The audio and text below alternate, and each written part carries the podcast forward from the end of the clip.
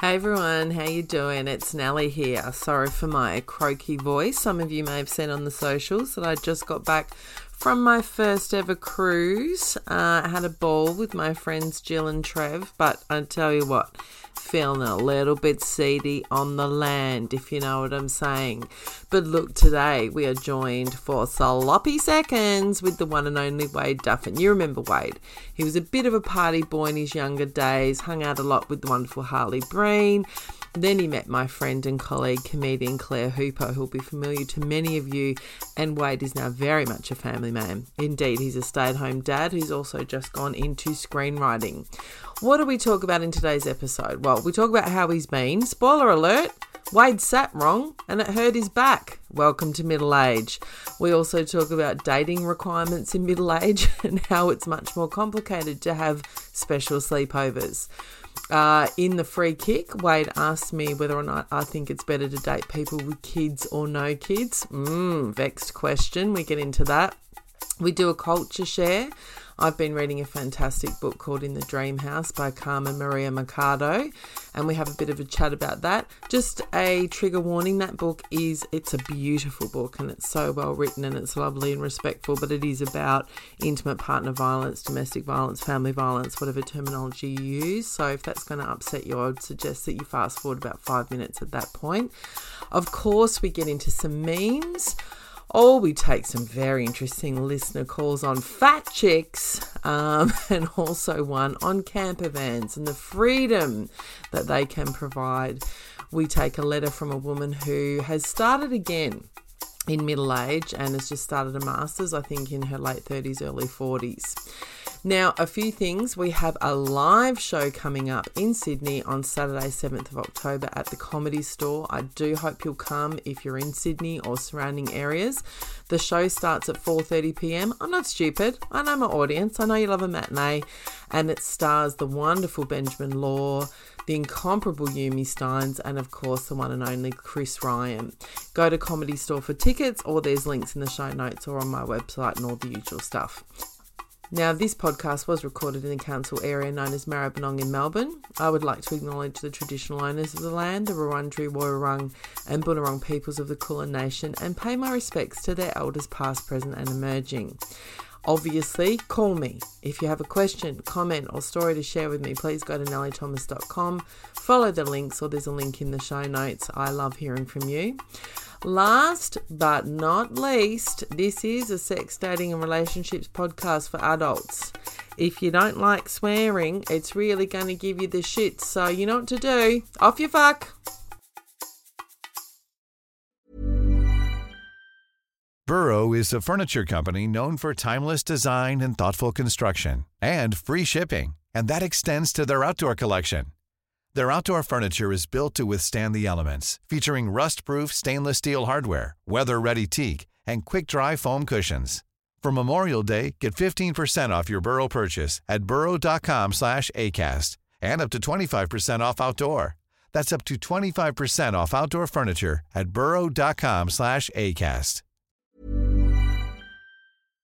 Dear Nelly, I could use some advice, dear Nelly. Yes, some help would be nice, dear Nelly. I'm eager to hear your point of view, dear Nelly. There's a lot to explore, dear Nelly. When you're 40 or more, dear Nelly. So I'm hoping we can talk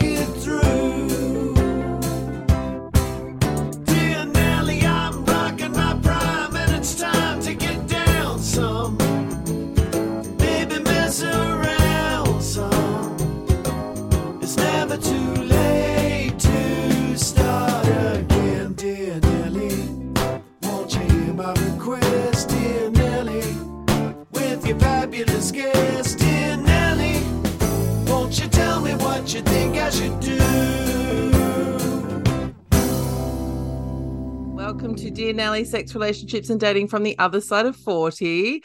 We are back with Sloppy Seconds with the one and only. what a name for like second time guests as well. it's Wade Duffin. Why would you call us that? You know why. We you know, know why. exactly why. Disgusting. Well, funny. to be honest, it was a listener suggestion, but did you have that phrase at school? Yeah, of course. Yeah, gross. Of course. It was gross. Yeah. It was funny, but gross. Yeah. Poor darling Yeah. Cal Wilson. Like the, the words could not even come out of her mouth. know- She's too nice. Cal is so lovely. I've never felt meaner on the podcast than getting Cal Wilson to say sloppy seconds. Sloppy seconds. Oh no, she really would have. So how have you been, mate? I mean, all right. Been pretty good. Just kind of like uh getting through life, Yeah. I guess. Uh I'm in a pretty good place mentally, which is Yeah. great. My body's falling apart, which is pretty funny. Yeah.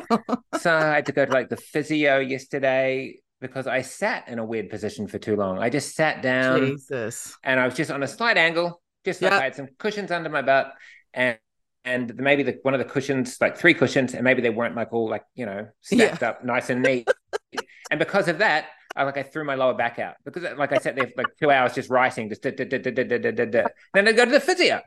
Ridiculous. I tell you what, if that's Persisting. not a story of middle age, I don't yeah. know what is. Like, what she's like, what happened to you? And I'm like, well, I just had a sit. yeah. And now I'm here. I sat wrong.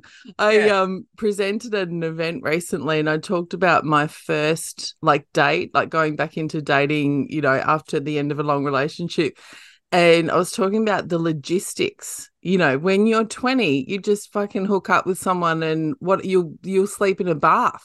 Like Yeah. who gives a shit? Yeah. At my age, I'm like, I need the right pillow. What are the sheets like? I have a sleep apnea machine. What about my mouth guard?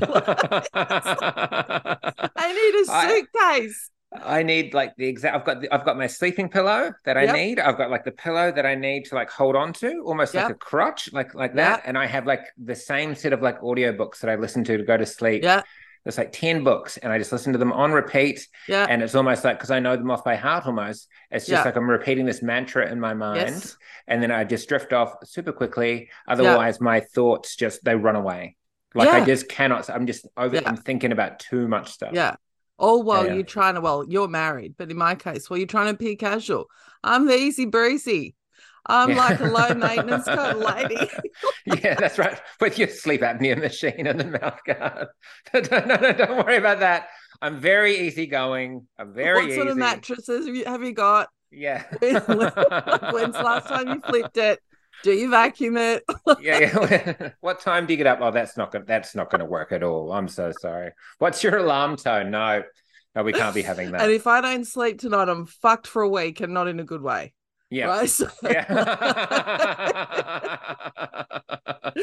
All right. So, as you know, which I hate and everyone else loves, when you come back for sloppy seconds, you get to ask me a question. So, have you considered what you wanted to ask me? Yes, and this leads on quite well to what you were just talking about. Would you prefer, like now that you're like dating and you've been Yeah. like some long term relationships, you've done like a lot, would Yeah. you prefer to date people uh, with children or without children? Oh, that's a great question. Because I imagine both come with their sets Yes. of, you know, positives and negatives. And negatives. Oh, gee, that's a good question. Um, I wouldn't rule out either. I think like to talk through the positives and negatives, I think and I don't know if this is specific to my kids because my kids, you know, they're amazing, but they're also they've, you know, they've got some pretty complex needs. Yeah. So introducing other kids um into their environment um is Yeah. a challenge. You know, Yeah, and course. that's no shade on any other kid. No, but, not at all. Like one in particular is very one of my kids in particular is very uncomfortable with change. So I think a lot of adults can manage that, but oh mind you, many can't. But a lot of adults can manage that. A lot of little kids can't, yeah. you know, and nor should they, like developmentally. Like no, they've got their needs too. Yeah, and that's no shade on anyone. That's just the reality of the situation. Yes. Yeah. The downside, I think, and I have dated a couple of people without kids. Um, this is really blunt, and I think it's not a hard and fast rule. But I think non carers or parents, if you don't have kids in your life, you might be a really involved auntie or uncle and get it. But if you don't have kids in your life, like on a day to day level, it's really hard to understand the demands. Yeah. You yeah. know, and um, the mental load. Yes, the absolute on when you're on call twenty four seven. Yeah. and it's this thing where, and it's it's no, as you said, no shade on anybody. There's no criticism, but Yeah. there's two clubs. You're either in one Yeah. or you're in the other. Like, Yeah. and you don't know what it's like Yeah. until you're in it. Like, And it's I just- didn't know. No, I didn't know. I had no idea. I Yeah. thought I would know. I Yeah. thought I I thought, oh, there'll be some stuff I I'll be able to Yeah. figure out. But um I think before you have children, if you're about to have some, you don't realize I guess you don't click onto the fact of how lifelong it is. You just Yeah. because you get so caught up in like Yeah. um especially when you're about to have that first one, you get so caught Yeah. up in like the pregnancy and the Yeah. birth is like the big moment. But the birth, like that's just the start. That's Yeah. the big bang, the start of the universe. And then the universe just keeps going and going and going and going. Yes. So And also, I think for the birth part and even the baby part, I mean, it's brutal and that first year's hard, oof. but there's a script for it. Like we kind of like culturally, we understand that it's hard. yeah. Whereas I would argue, like my oldest now is 16, it's harder now.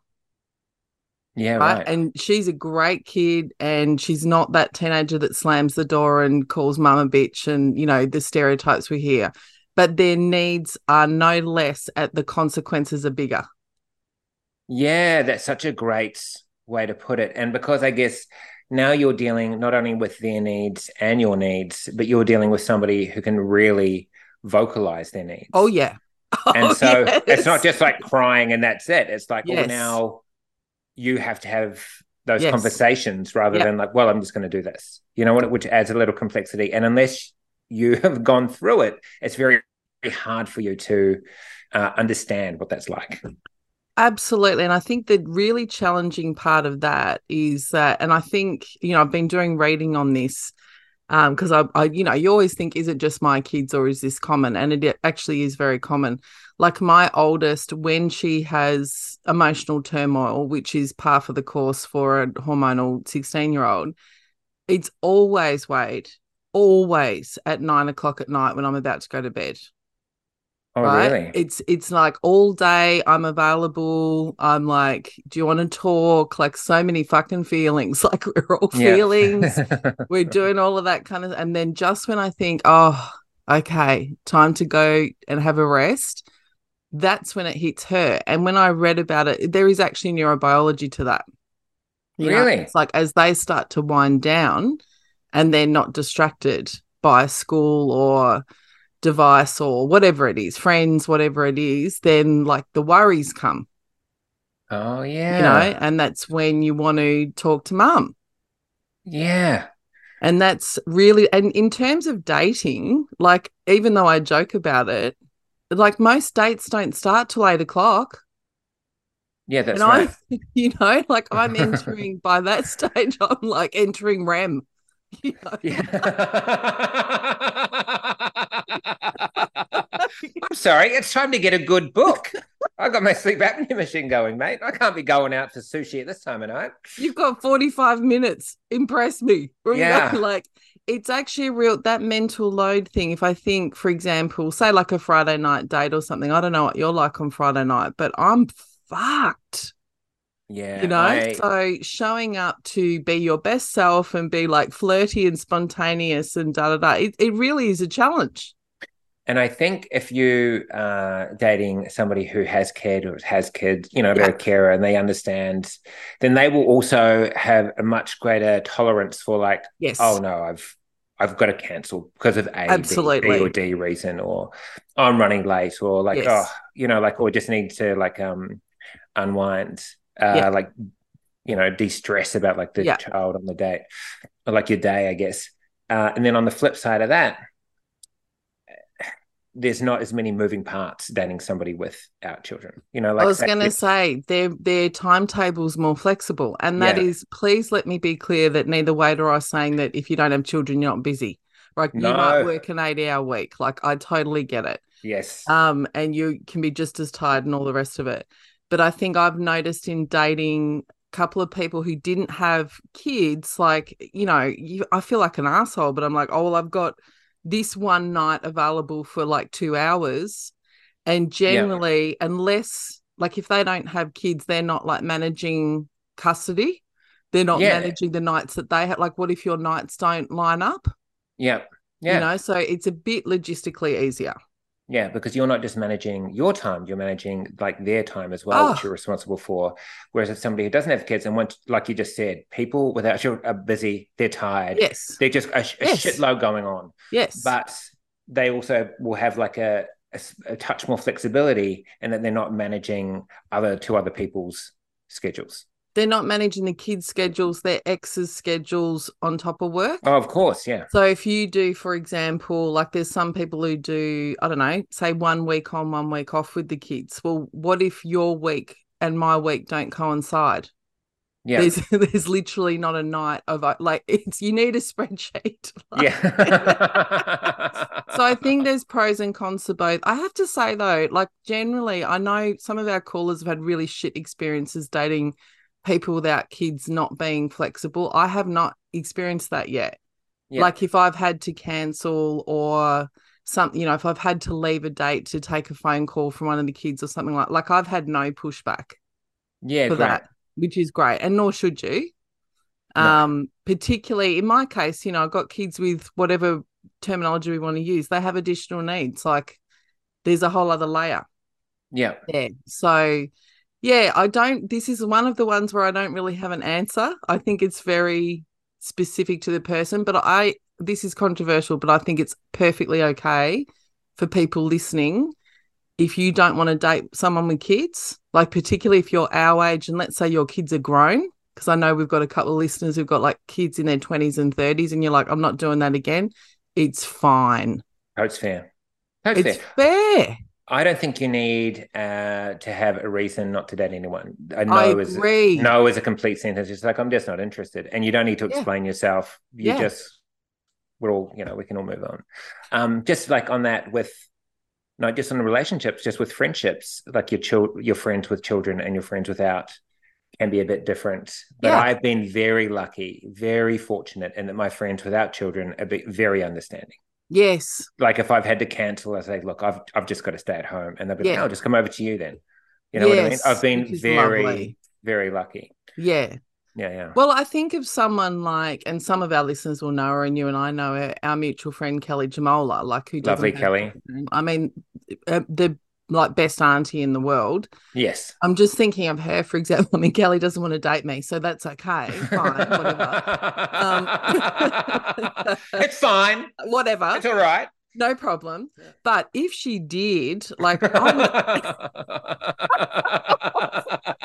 I'm trying But to give a real. did, yeah, But if yeah, she reconsidered, um like i know she would be the kind of person who absolutely would be accommodating of dating a single parent yes, you know like she's very involved in her niece's lives she understands you know the demands of of caring and parenting very different to someone who say might be um our age have never had kids in their life and likes to party yeah. right well that's not going to Yeah. work for me No, different. Know? Um, yeah, different mindsets, different lifestyles. yeah when um the my girls were like just born, like one after the other. I was very fortunate in that my friend Oliver Clark, Yeah. the great man, oh my Well- god i love him so much Claire would go away and work, and I'd have the girls. And Ollie would just come around and just watch TV with me and would have Yeah. a beer and have a chat. And if I had to go do some parenting, or whatever it is, for like half an hour or Yeah. 40 minutes, I'd feel like so bad. He'd be just like, dude, don't worry about it. yeah he's fine, Fine. I'm just here. I'm Yeah. watching TV. I'm having a beer, yeah and uh, then I'll leave around midnight. And Yeah. so, for years, he did that, and Yeah. it just made my life so much better Oh, that heaven. social connection. It was, yeah, it was Heaven. amazing. Yeah, Oh my god, my favorite ever Oliver Clark joke. Everything looks better on a doily. Like I just yeah. quote that everywhere I go. I've used it on dates. Um, but you're so right, and I think that I reckon you can find that in dating too. Yes, You know, like it's very sort of person specific, and one of the things you, you got to know yourself and know your limits and what you need. Both sides of that. Like if Yeah. you look at a situation, you go, "This is re- actually too much for me. Like I don't want to enter another family. I don't want to do." Then don't. It's okay. Like don't give it a crack. Just go no. Yeah. Or if you're on. existing with kids and you kind of go, I have to have a family person and I would like that they have kids. You know what my ideal would be? What's that? Would be someone who had kids who were grown up. Oh, yeah. that would be my ideal. The so they best of both understand worlds. Yeah. the parenting thing, but they also I don't have that- to integrate. Yeah. Free babysitting. That's the dream. That's the dream. That's the dream. Yes, but that's a great question. It's a definitely again, that's not a question most of us face in our 20s. No. Some of us do. You know, there's people listening, some people do, but it's it's more much more likely in this sort of age bracket. And I'll just repeat, I'm really, really big. Like I'm really strict. I don't introduce anyone to my kids unless they've been around for a long time. And I'm talking like six months. Oh wow. 'Cause Yeah, I you really like Yeah, very strict. I just don't think it's fair on them to have like a rotating cast of new adults. Yeah, no, that's fair. That's You know? totally fair. Yeah. Yeah. And also, I want to keep it for me. Yeah. You know? Yeah, yeah, yeah. And to have that um like rotating cast of new adults just constantly like having to Yeah. meet new people, like it's it's a Yeah. stress for anybody. Of course it is. What know? if they get attached and Exactly. you know, all of that kind of stuff. Also, you don't know them yet. Yeah. You know, so even just on a safety level, and I'm talking about emotional safety, you don't know um them well enough would be my view because especially when you're in that limerence phase when you're like oh my god i can't stop touching you you're gonna What did you call it? ignore Limerence. it's called yeah I've which never is heard just that word. when you want to fuck your brains out all the time you know when you're like like nice drunk for it. fucked Yeah. like that Yeah. kind of and you are not thinking straight yeah. you know and so you're not looking for how will you be if my kid has a meltdown Yeah, and like, what are you going to do? Like, what's your reaction going to be? Am I going to have to worry about? Am I now juggling Yes. like your emotions as well as their emotions, as Yes. well as my emotions? yes You know, that's a lot of juggling. You don't it's a lot and it's not hot That's not hot. There's no limerence happening there. no there's no the quarantine i mean this seriously if you're going back into dating like remember the last time you were on the caller we had who'd been in a relationship for 20 years or whatever go back into dating enjoy it for yourself like even just on a selfish level you don't have to do the brady bunch just enjoy it as an adult who like i actually really love being on a date and thinking like for these two hours i'm not mum Yeah, that's nice. You know That's nice. i'm i'm nelly Yeah, you're not. You're not just mum. You're I'm Nelly, not and that's just mum. I'm not Yeah. like catering to everyone's needs and overthinking and you know all the things. I'm like just in this moment. Yeah, I don't have Yeah. to worry about them finishing like, you know, I don't have to worry about like their vegetable intake. I don't have to worry about like all that stuff. I'm just like, yeah, yes, you do you, and I'll do Yeah. me, and we'll Yeah. just have a nice time as Yeah. adults. Very Yeah. nice. Very nice.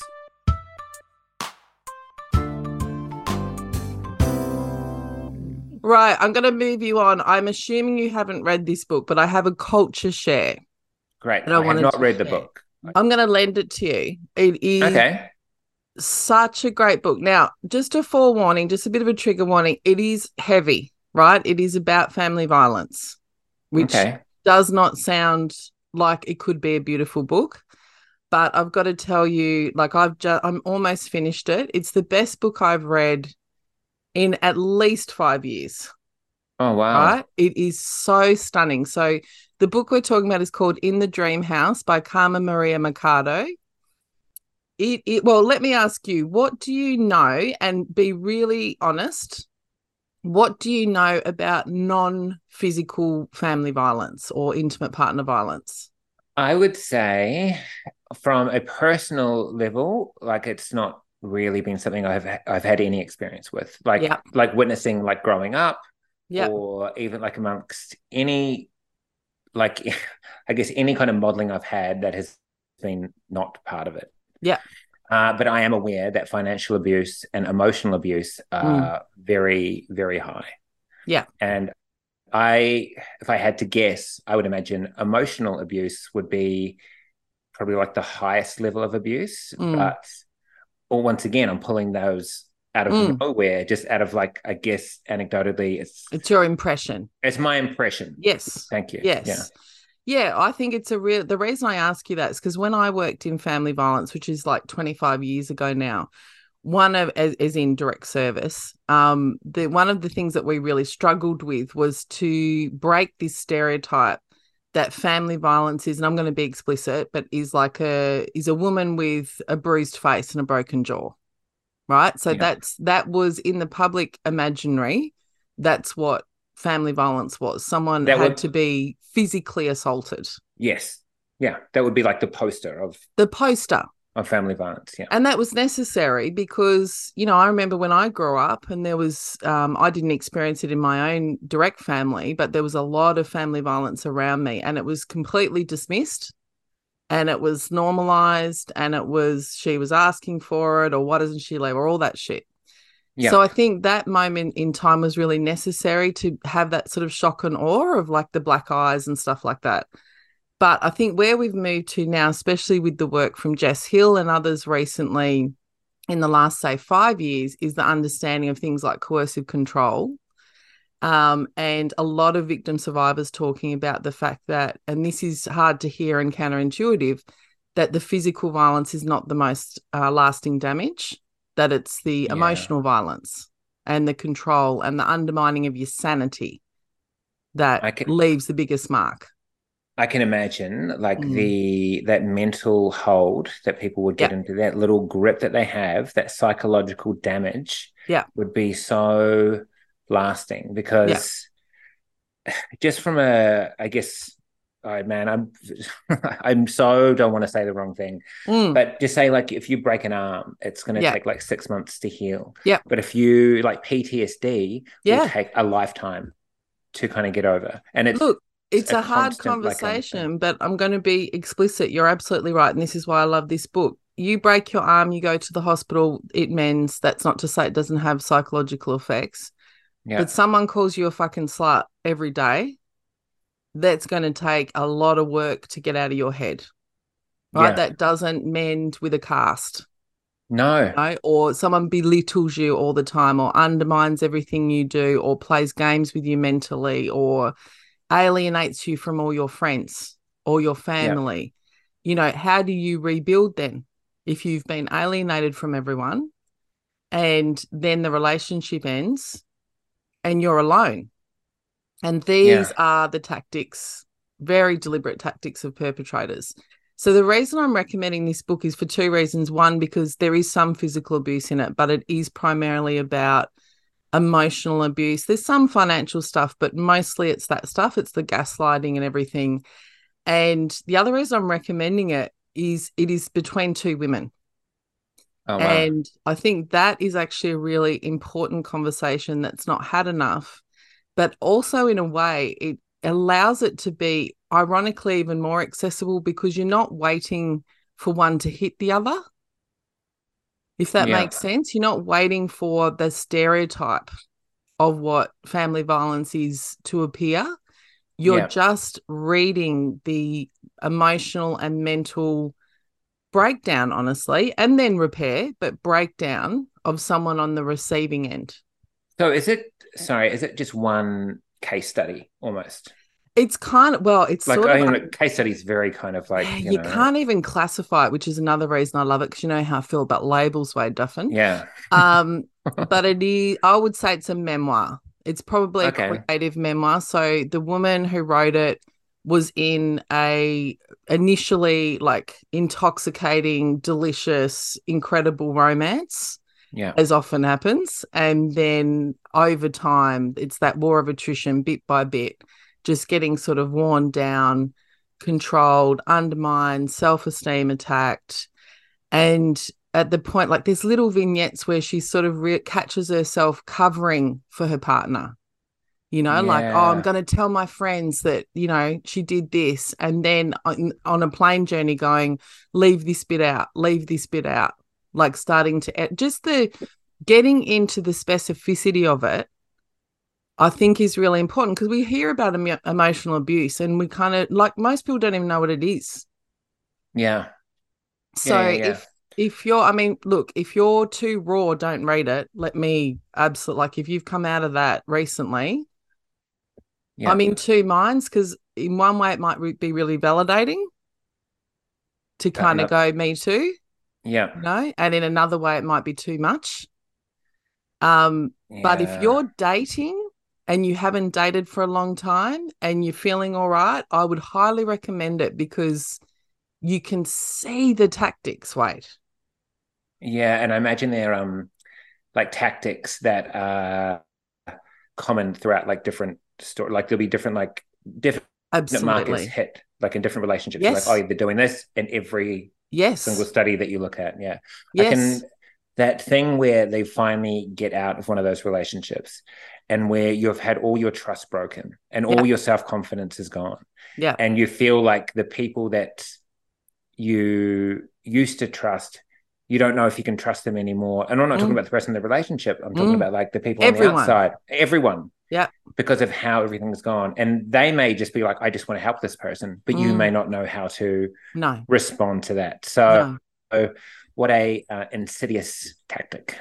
Insidious, that isolation is a huge part of it, but also that Yeah. chipping away at your self esteem. So, where by the end of it, you literally don't know what you think.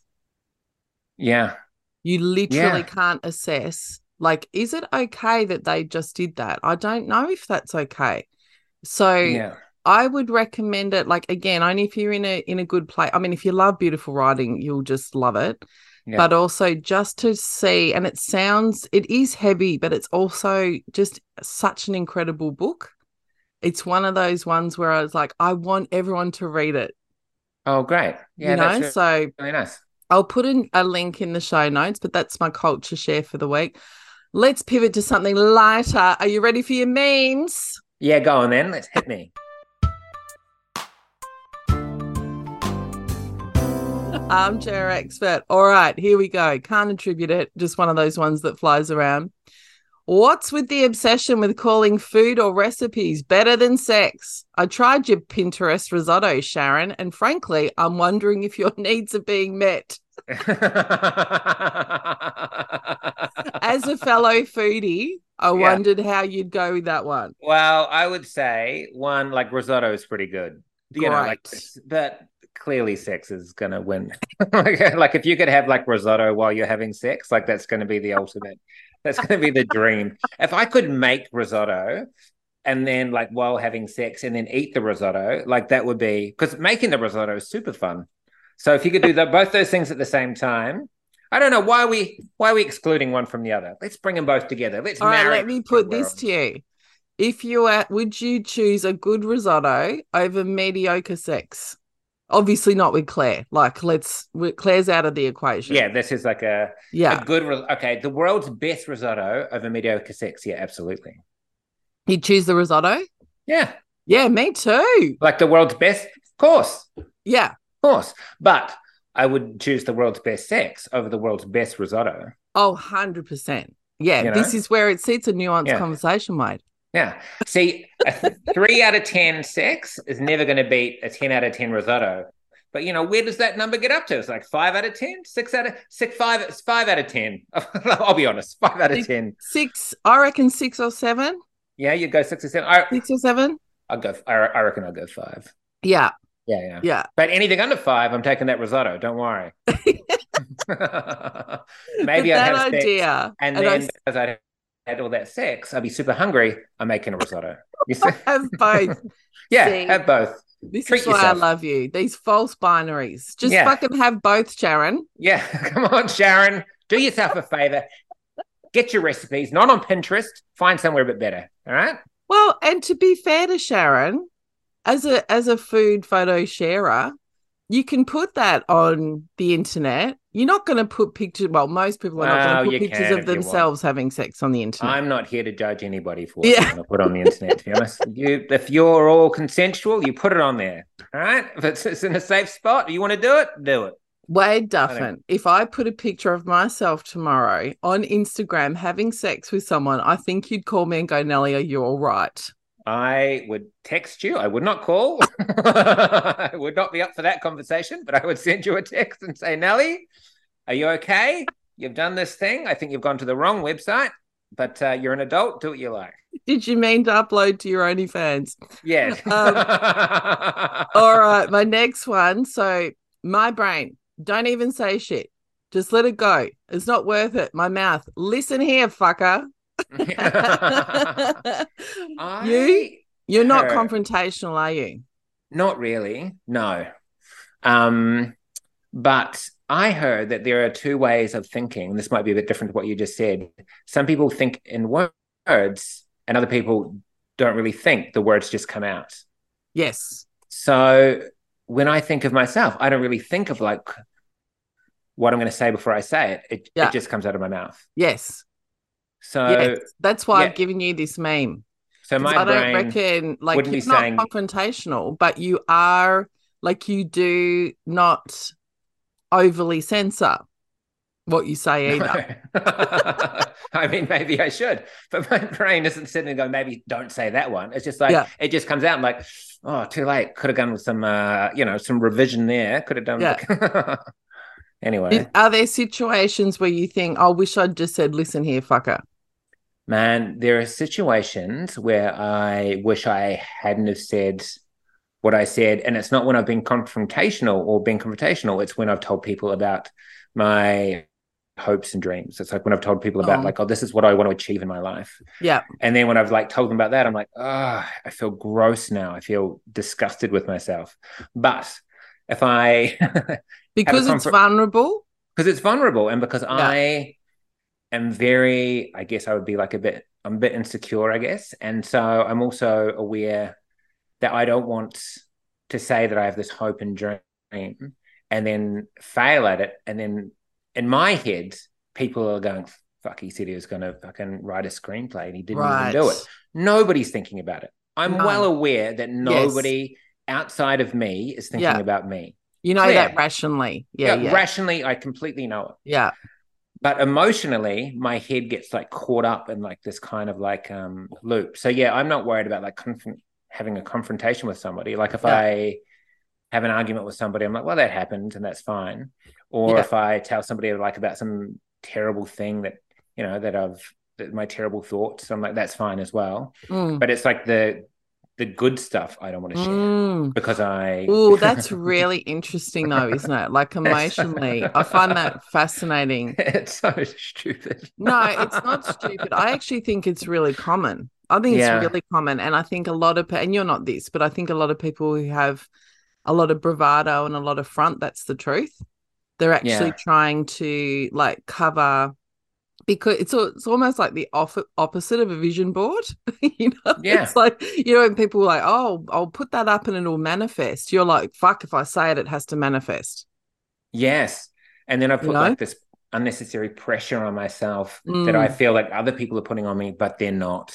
No, they're not. no, nobody's thinking Yeah. about it. Nobody. And if they see you again, they might say, Hey, how's that thing coming along? You're like. Mm. It's not. Bah. And they're like, Yeah, Okay. yeah, yeah. And then they, because everybody has their own life, everybody's got their own shit going Yeah. on. Well, and if anything, they think about it, like speaking from personal experience with you, I'm thinking about it going, oh, I wonder how Wade's going with his screenplay. As Yeah. opposed to, oh, is that fucker got it done yet? Yeah. He You know? fucking, he said he would. He was He all said he fucking, would. fucking mouthing off about it. Yeah. It's funny. I try and use that in a way, like, as you know, I just, after God knows, 25 years, resumed at the gym. I say resumed. I mean, is that It's even so a resumption? It's so great. it's so great. But I knew if I told friends about it, it would make me more likely to do it. Yeah. You know, Yeah. I knew that there's like a kind, not that anyone's going to say to me, Nelly, why didn't you go to the gym? But it just feels like a level of accountability. Yeah. But I know what you mean. Because if I announce to the world, well, I'm going to lose 10 kilos, then I would be beside myself every time I saw someone, whether or not they were assessing me. Yes. You Yeah, know? So, yeah. yeah. I get it. I get it. Yeah. But, you Yeah. know, listen here, fucker. Too bad. Take it or leave it. Right. You Uh, ready for listener calls? yeah, go on then, hit me. Oh, they're the best.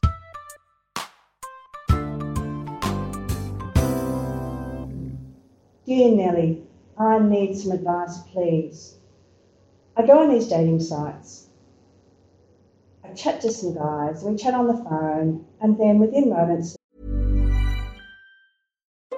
Since 2013, Bombas has donated over 100 million socks, underwear, and t shirts to those facing homelessness. If we counted those on air, this ad would last over 1,157 days. But if we counted the time it takes to make a donation possible, it would take just a few clicks. Because every time you make a purchase, Bombas donates an item to someone who needs it. Go to bombas.com slash ACAST and use code ACAST for 20% off your first purchase. That's bombas.com slash ACAST, code ACAST. So they reveal themselves. They're dicks. It happens every time. I don't even make it to the first date. I talk to them on the phone. Dick, he's another dick. The last guy I spoke to, he was telling me all about himself, and then turns out I don't like fat chicks. I said, Excuse me? He goes, Yeah, don't like them. And I said, mm, Maybe you should be saying overweight women. I mean, come on, we're in our late 50s. Who even says fat chicks? I've got sons. They don't even say it. And if they did, I'd smack them over the head if they said that. So I said, You've got daughters, haven't you? And he said, Yeah, I've got two and a sister. I said, So would you say it to them? He said, Yeah. If they were fat, it means they were lazy. And I'd tell them to get off their fat, lazy ass and go do something. I, I, I didn't know how to, I was just like this. I just don't know what to say. So I said, thank you very much. See you later. I block, delete, and go off the website. And then I'm just like over it again. I'll get up the courage soon again to do it again. And then it just seems to happen. Wade Duffin, what a dickhead. What? Who are these people? Like, Who are, but you know, we know these people. We know these people, but at the same time, who would say that to somebody at any stage, especially now in the 2023? And that's not to say it's not okay to have uh who you're attracted to. Like that's Yeah. that's- Swipe left. Swipe left. That's beside that's nothing to do with this. Yeah. This is just a dude being an absolute asshole and then Uh. going, yeah, that's just that's just who I am. Yeah. Like I don't Who I am's a fucking asshole. And you know, like I like in a way, I like that he's revealing himself early before she's bothered to go on a date with him. Like it's Yes. actually quite clever Oh. to have a phone conversation. Yeah, yeah, yeah. Like, why? I still can't get over. Like, it's just so boggling to me Yeah, that somebody would say that I know. in a conversation, like just in general. Like, let's. Yeah. But to say that to somebody, to a woman that you were trying to impress, I know. to go on a date with, Yeah, like, what did he think was going to happen. was going to happen? Yeah, She'd be like, "Man, I'm- glad somebody said it." yeah. Finally. Somebody's out here. You know, have you heard this Andrew Tate podcast I've been getting into lately? You know, like what the fuck? Like what is finally, someone has said being overweight is a problem. Finally, For woman only. I've got like really I mean, gender like, specific. let's going two steps back, and I agree with you. You can be attracted to whatever you want. I personally, I genuinely, and it's not been woke and it's not been anything, I genuinely don't understand writing off a whole category because I can tell you what, you can meet a fat bitch and go, fuck, you're hot. Right. If you meet them in person and they're charismatic and they're, but, and you might like that physically, whatever, like to rule out a group would be like to me saying, I wouldn't date a short guy you know, Yeah. or I wouldn't date a bald guy or whatever. It's like we're too old for that shit. Like, Let it go. But even like I think people um who are young, they're probably, you know, I guess it is I'm with you because you Mm. just everybody is great. you know what I mean? Like everybody in my sexual preference is great. At the Yeah. moment, that is clear. And Yeah. so she is great.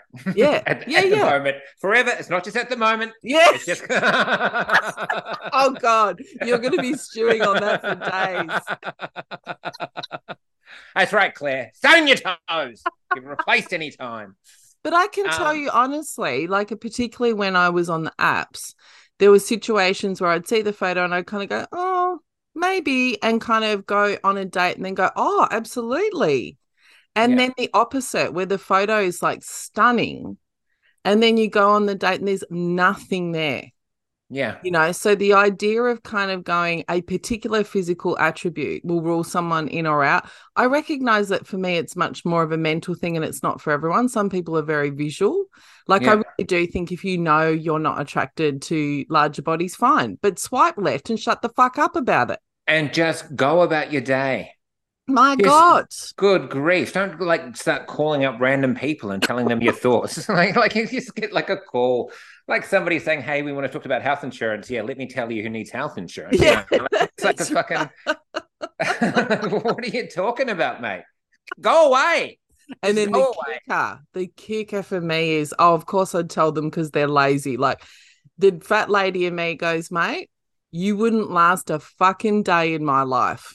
Like if you saw the amount of not just physical activity, but mental and emotional activity that I do as Yeah. a fat lady, you would be weeping in the corner.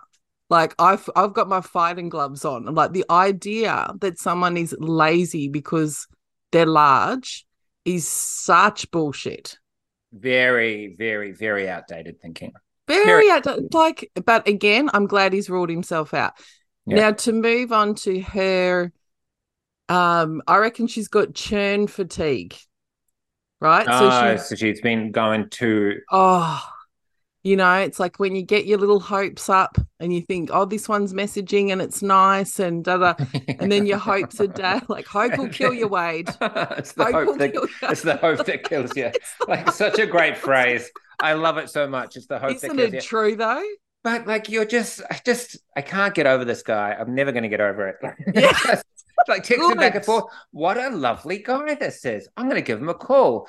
I like fat chicks. What the did I get? Did I called the wrong number? Like what is happening here? They're fucking lazy, and I'll tell them so. And my sisters, my daughter, I don't care who it is. Oh They're out. What a piece my of god, shit. You're what a piece, piece of, of shit! shit. You're a And you know what? shit, It's actually really good. And look, this woman's in her late 50s. She probably doesn't need you to say it, but I would like you to anyway. It's good to hear a straight guy say that, you know, and kind of, no, he's actually a piece of shit. That's not okay. No, no, that's not okay. That's not cool. No, That is just real dead shit behavior. And it was dead shit behavior 20 years ago, but nobody Yes. would really say anything. Yes. And it's dead shit behavior. It's even worse now because you know better. yes, 20 years ago, you'd if somebody said that, they'd be surrounded by a few more opinions. Yes. 40 years ago, there'd be even more opinions Yes. about it. You know what I mean? And now it's that time is done. You Yes. can't just um, blame your age or your generation No. anymore. The No. information's out there, the Yeah. word's out. It's not Yeah. cool. It's not the done thing. no, It's not the done thing. totally agree. And if someone said that to your daughters or my daughters, I would fucking rise up like Khaleesi. Yeah. Yeah. what another great phrase. Rise up like Khaleesi. I'm torching the whole city. Yeah, like yeah. you do not come at my kids with that shit. And our girls are of a different generation. And Yeah. I think, and not that there's not body shaming, my God, there still is. But if I think of my 16 year old, I think she'd tell that guy to fuck off. Yeah. Yeah, You yeah. know? They've, they've got a lot more confidence, I think, as they um these newer generations. And there's they've got their own problems, they've got their own things Yeah. going on. Social media is the best and the worst, I Worst, think. yeah. Yeah. It is just a fucking absolute nightmare. Yeah. But also it can be a tool for good. Yeah, it can. You know what I mean? It can be like, oh, here's a silly little thing. Here's like Yeah. a photo of me baking a pie. Like Yeah. that's what it should be for. And for diversity as well. and for diversity, like- for giving the voiceless a voice. Like so many people who didn't have a voice, Yep. like 10, 15, 20 years ago, Mm. now they have like a chance to like kind of like speak. like hot fat chicks. Yeah, like I'm trying really hard not to say fat chicks, but yeah, I've I said know. it. You're not allowed, but I am. I know. It's like I really so I was saying it like, for you. dance. I was dancing around it everywhere I could.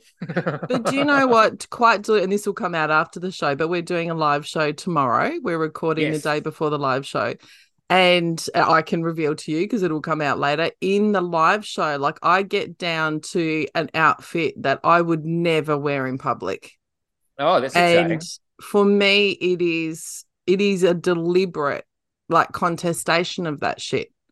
It's me kind of going like I'm really inspired by Bridget Everett and those kind of um you know, figures in public. It's like, why am I covering up my body? Yeah. Right. I don't Yeah. need to do that. And I ne- I think when you the upside of something like social media is that you can see, like our kids can also see, um, people of different ages and stages and body sizes and types and all that sort of stuff, and it can be normalized. Depends who they follow. Yes, because there's the other side of it Yeah. as well. Yeah. Like the complete flip side of that. Um, but yeah, I agree. Like it depends. Like if you can follow like the right rabbit hole, if you can go down Yeah. like the right side of things, then yeah, it can be like a quite a useful thing. Yeah, you did the right thing. I actually love that you found that out before you wasted time and money, like actually Yeah. going on dates with him. Yeah. Um, and if you're in that fatigue, like if you get to that point where you are, oh, men are fucked. I hate dating. Like, take a break. Yeah. Right? It's, it's not good energy to go into a date with that. Take a break. It's not a job. It's not a career. You don't Yeah. nobody you don't have to, you know, you can take these breaks. And I mean it's way better to find out in a phone call to start rather than four or five dates in where Yes. you're starting to catch feelings. You're starting to go, Yes. oh my gosh, I've got the floods and the Yeah. floods, like everything. So I've got some paper towels down there. I've got, I've got This know- episode title is going to be Wade Duffin has the fanny floods. no. That is what it's going to be. So you better let Claire know. Right. Are you ready up. for another another call? Oh yeah, I love these. These are the, these are the best. Hey Nelly, it's Ruby speaking. I've left a couple of messages for you in the past that have gotten on your podcast, which is really exciting for me. Um, yeah, you you um, I listen to your podcast heaps, and it's gotten me through a pretty nasty breakup, and um, you just make me laugh. And I hope you're doing well, and you know your mental health is getting better. Um, I just wanted to tell you um, a little update. I was so excited to see the tea towels that you guys are releasing, and I've just bought one for a camper van that I got with my property settlement money. Um, so there's my little light at the end of the tunnel after a rough few years. Um, I've got a camper van with a beautiful new Dear tea towel, and yeah, that made my day. And I hope you're well. And hello to all you and all your lovely guests. Okay, bye. Yes, yes, yes, Hey. yes. I feel like that's an infomercial for you almost. Yeah. you know, like, like an advertisement. what a lovely call. What- that's really Can you imagine how thrilled I was when I got that call? Yeah, that's so lovely to both like uh Gorgeous. after like um a messy breakup to to start a new and very I don't know this person, but it sounds like a very different chapter in their life. Yeah. Like a, a camper van and Yeah. like a dear Nelly tea towel and like you know it just sounds like an interesting um an interesting uh point uh, Yeah. and a lot of new adventures ahead. So Yes. it's really it's really nice. yes. I think message. it's Good it's for you, Ruby. Yeah, good for you. I think it's really sweet. I mean, obviously, thank you for the shout out about the tea towel because it was really fun. And I will take this opportunity to say that it includes like some of our favorite phrases from the podcast. So the way I think about it, it's like having a little like filthy self-help book in your kitchen. you know? Yeah. You're just like having one of those shit days and then you go, oh, cock for KFC. Yeah. Killick, you know? of course. Of course, that was Bev. Of course it was Bev. It's got Killick written all over it. Hillock up the jacksy. yeah, But she's so funny. the She's, thing I, she's the best. The thing I love most about the call, I'm focusing on the camper van because I know that feeling like going through the shit show that is divorce, especially financially. She's obviously got a settlement, and it would have taken a lot of work and months, if not years, to get to that point. And then she's bought something for herself, and it's something that signifies like freedom and a new chapter. Yeah, like that is like a real. If you can think of like one thing that would symbolize freedom Camper new van. chapter, it's going to be a camper van. Really, Yeah. like it stands out, and it's such a beautiful thing to be able to have that freedom to like travel and live Yep. and do whatever you want. Yeah, it's such a great, it's a great thing. And I think I'm what's lovely about it, Excited. It's very exciting and it's also not focused on finding the next relationship. Like I Oh, could yeah. actually imagine her kind of going, there'd be plenty of people listening who'd go, you know what, I am sick. I don't want to do the apps or I don't want to date again or I'm not ready. So what can I do? Well, maybe I'll go on a road trip, Yeah. you know? Like maybe I'll go around Australia. Most of us have got friends in other states. Maybe I'll drive and see some old friends.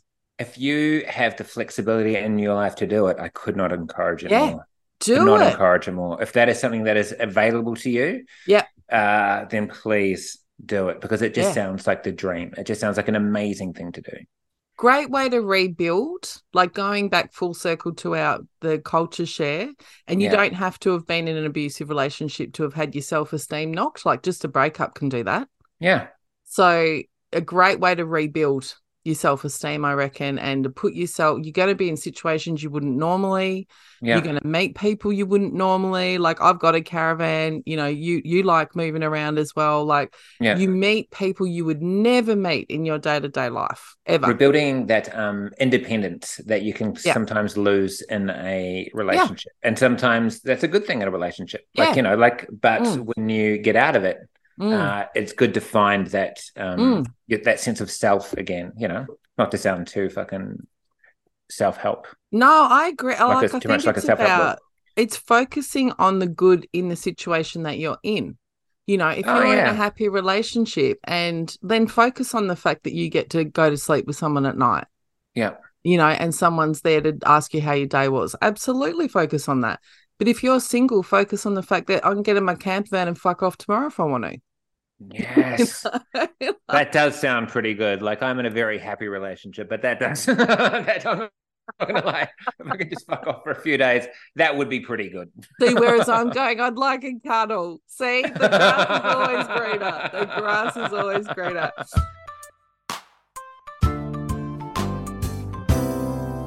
All right. I've got a beautiful listener letter for you. Are you ready?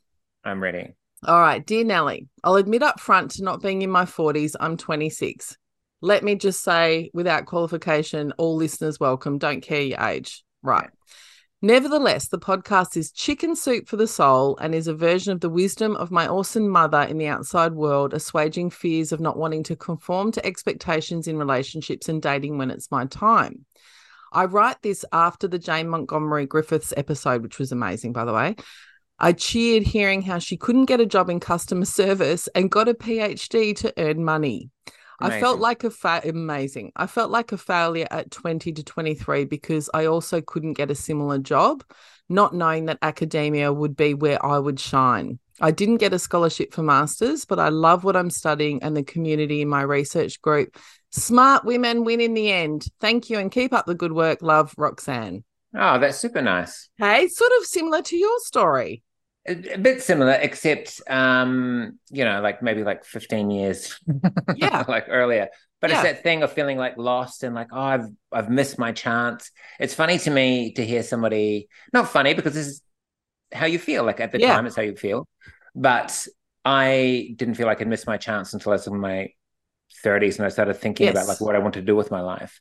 Um, so I feel not sad, but I think people in their 20s should give themselves more of a break.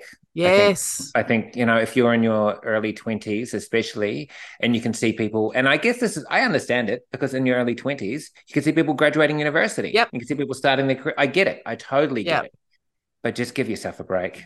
Like And you have those- a long road ahead in life. Those people seem so certain. Yeah. And what you know from our age is that they're not. right? No. Okay, No. that, that path, it might look locked in, right? They've finished their law degree, they're going to be a lawyer, they're going to da da da. Like five years later, they're Charlie Pickering.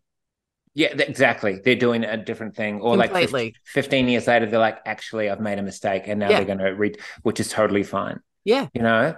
yeah, Um, my experience in life uh, and meeting people from like all walks of life, from the most successful to like, you know, to somebody else, um, is that nobody really has a clue. no. It's And in fact, the ones that do, I'm a little bit suspicious of. yeah. Yeah. part of me. Have I ever told you how I got into stand up? No. Right, I'm going to tell you because it's relevant to this story because I was older than 26. Yeah. I'll do the abridged version. So I almost became an academic as well. So I did most Yeah. of a PhD. I had a scholarship. That's how I came to Melbourne. Then I got offered a job in policy and went, oh, that looks like a nice amount of money.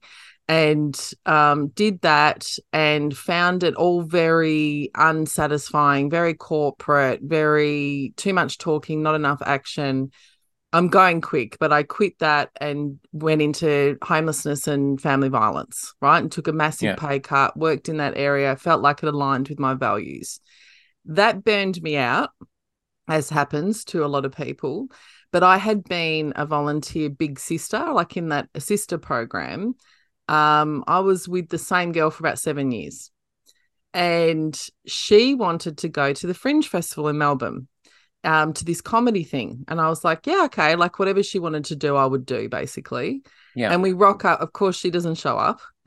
so I'm there by myself. And it was the Geez Louise Funny Women's Forum. Oh, yeah. And they said to me, I'm like, I'll just go, you know, and they're like, no, you're here now. Like, you may as well mm-hmm. stay and like give it a go. And so part of that was I did a five minute spot and I'd never seen comedy. I'd never been to a live comedy show. I yeah, wow. horrendous five minute spot. But some talent agent there saw me, liked it, and booked me for a gig. And five minutes later, five minutes, five months later, I did the Edinburgh Festival. Wow. it's just, and I was 28, right? That's, so our yeah. caller, who, our letter writer, Roxanne, I was 28. I had no idea that I would yeah. ever do anything like that. I'd literally never even been to stand up. I was highly trained in another area, and now it's my career. I love that story that it just had never occurred to you, and never. all of a sudden, that's your thing. Yeah. I uh, had always wanted to be a, like a writer, and it wasn't until I was in my late thirties that I, like, quite late, th- deep into the thirties, that I was like, "All right, I'm gonna yeah take a punt on this," and it was like forty when I actually started like yeah. Um, this thing. So, yeah, I love I love that story. Yeah, I love Roxanne's story too. I love it too. It's people it's who find themselves. It's fantastic. Exactly right, and you might shine in academia and love it or in 10 years time you might go you know what? I want to do something different and you'll do that. Yes. You'll it's totally that. okay. It's totally okay to have a passion and then that passion phase you. You know what? I think i'm ready to try something else. Yeah. Try something else. Yeah. If you can give it a go. There's always a path. Like my beautiful 16 year old starting to fret because she's going into year 11 and 12 and you know what that's like exams and all that kind of stuff. And i don't know. There'll be people who think this is bad parenting. I think it's good parenting. I'm like I don't care. You know, like yeah. I will support you through it. But if you fail an exam, for example, I don't care. There's always a way, right? Yes. You can do the exam again. You can do the year again. There's other pathways to the jobs that you want. Yeah. You might not even know what job you want. Like, I care in the sense that I love you. Yeah. But I am not, it is not a disaster if you stumble. No, Absolutely not. And the pressure, the, the absolute pressure. pressure. put on these young kids, mm. like you fa- you fail now, you fail forever. It's forever. just not true. It's yeah. just not. It's an no. absolute lie. It's yeah. just a lie. It's yeah. a bald faced lie. Dirty liars. Yeah. So I think they're dirty, dirty liars. Like there's people that put that pressure.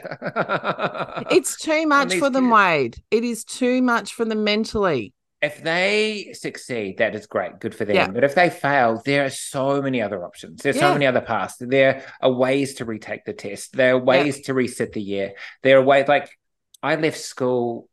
I didn't sit those tests. I left school at the end of the year.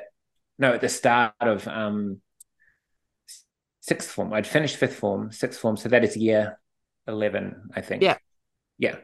Mm. So um and then I you find a way you mm. find a way you know like mm. and when you get to university they love mature age students oh of course because you do the rating and you've got like life experience which counts for a lot yes you know? it really does and you actually there out of choice i did the graduation speech for a um, arts college in melbourne called CollArts this year yeah. And I knew that it would be full of obviously creative people, but also their parents. And I thought, I want to talk to the students, but the parents at the same time. And I told them the story, and this is true. Like my older daughter thinks that she wants to be a psychologist, my younger one wants to be a YouTuber. now, hmm. even as a comedian, my instinct was to kind of go psychologist, fantastic, YouTuber, don't be silly. Yeah. And then I realized, hang on, that's not instinct, it's conditioning. You Yeah. know, there maybe she will be a YouTuber. And if she's not going to be a YouTuber, she will work it out in her own time. I'm a fucking comedian.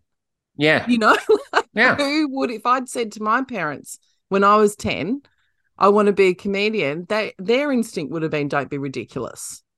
Yeah. So like we've got to check that in ourselves. Yes, it's brutal if your kid fails year 11. Like you're going to take that on as a parent. Do not shame them and make them feel like it's the end of the world. No, absolutely not. Support, support, Yeah. support. You know Yeah. what I mean? Yeah, Uh, find the yeah. way. Find, Find- the workaround. Yeah.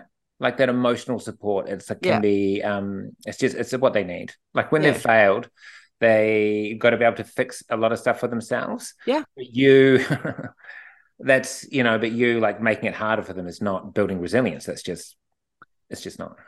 Especially, and I just going back to the letter, especially making them feel like that's the be all and end all.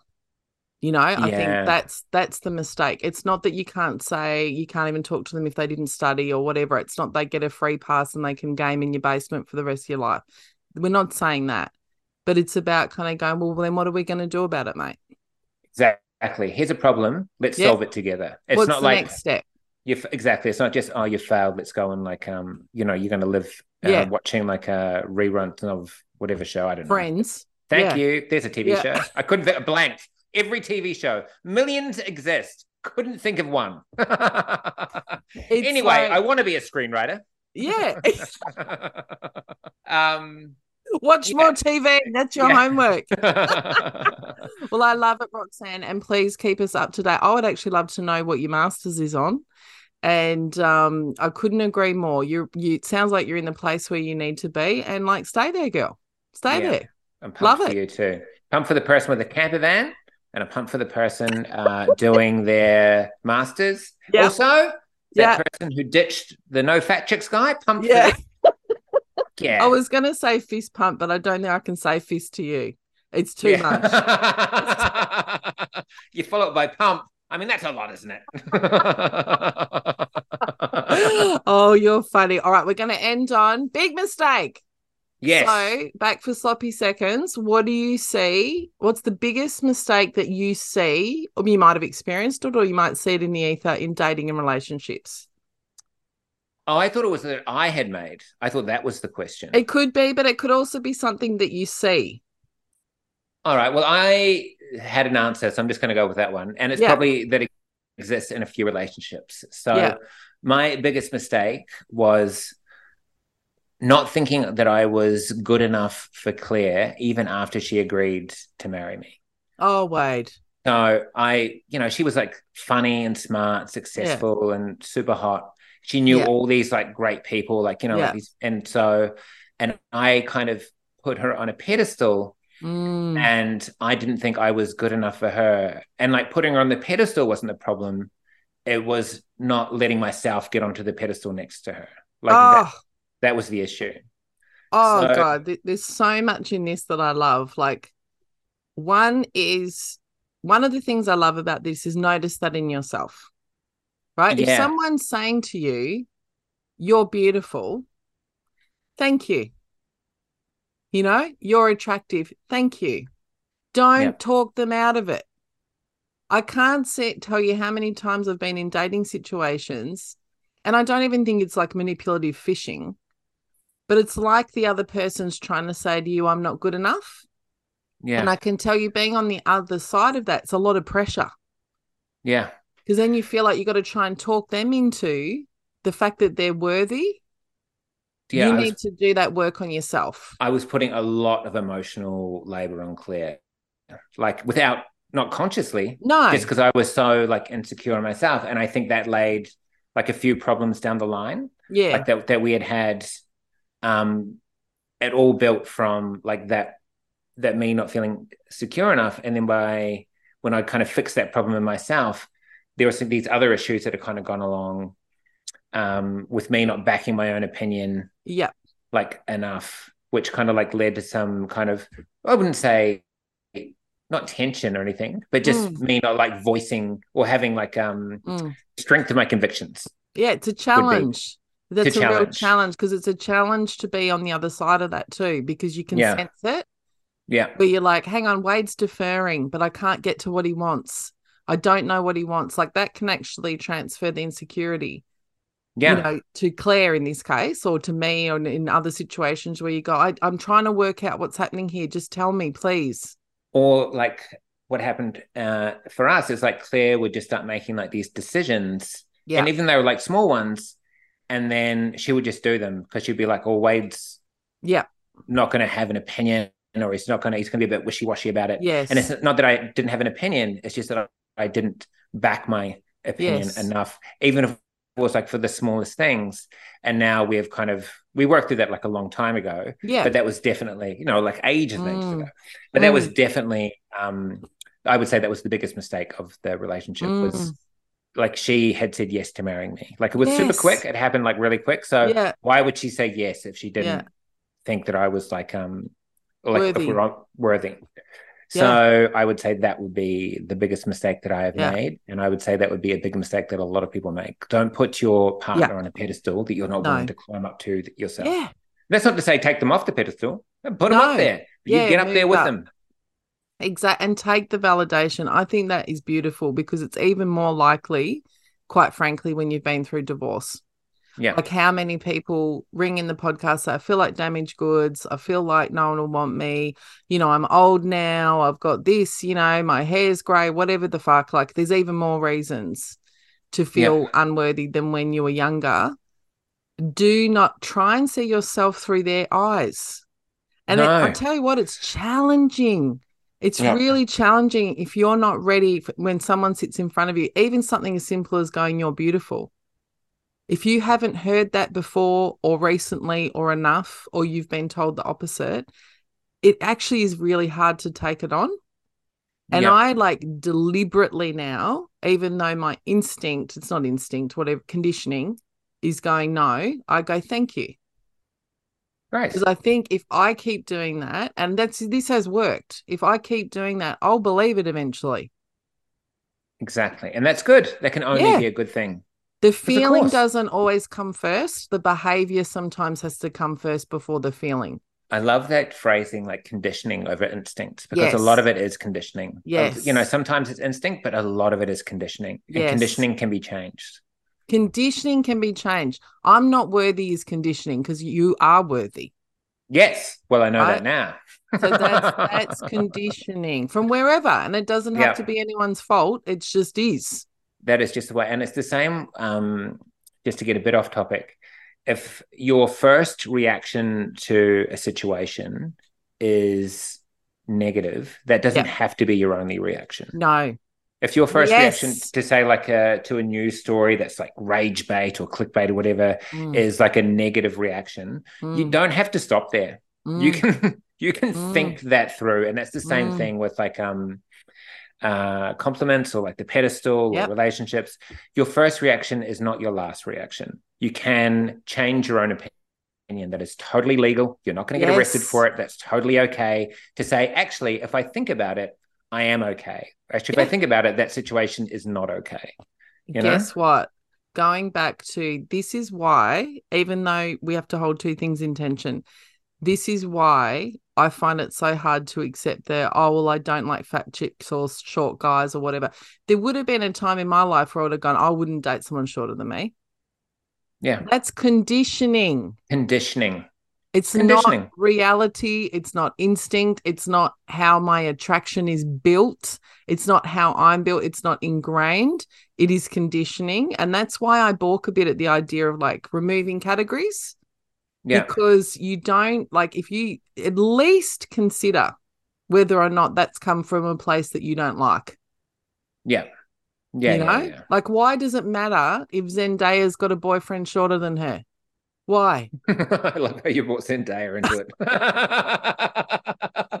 what a 2023 reference coming in. We're not just in our mid 40s on this podcast. No, no, no. We know all the pop culture. I got teens. we had a discussion about that. Like, it's actually fascinating how much shit she's got to be one of the most beautiful, high profile women in the world. It's Yeah. a bit like P- Pierce Brosnan in our age bracket of like, why have you got a fat wife? Because I fucking love her. Yeah. He just loves her. And she is beautiful. She's a beautiful woman. Gorgeous. Yeah, yeah. I think um if I had to think of like I'm definitely attracted to personalities Yeah. first.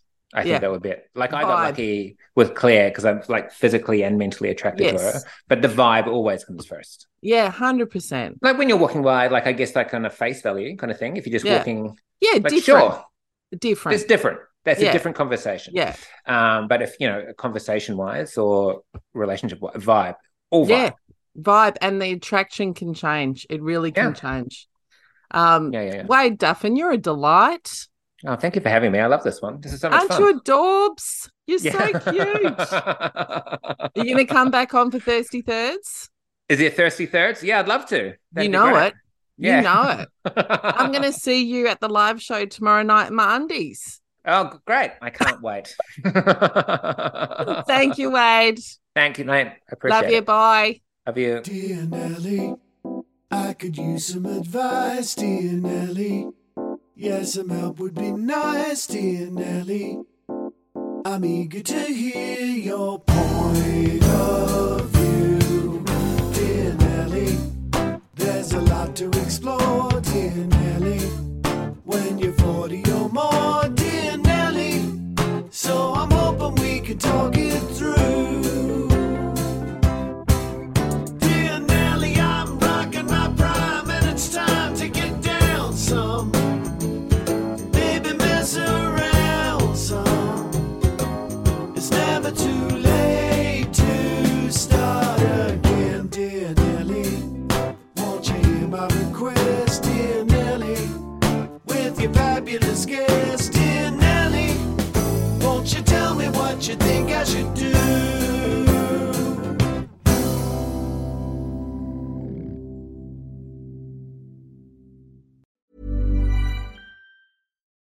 it's Paige DeSorbo from Giggly Squad. High quality fashion without the price tag. Say hello to Quince. I'm snagging high-end essentials like cozy cashmere sweaters, sleek leather jackets, fine jewelry, and so much more. With Quince being 50 to 80% less than similar brands. And they partner with factories that prioritize safe, ethical, and responsible manufacturing. I love that. Luxury quality within reach. Go to quince.com slash style to get free shipping and 365 day returns on your next order. Quince.com slash style.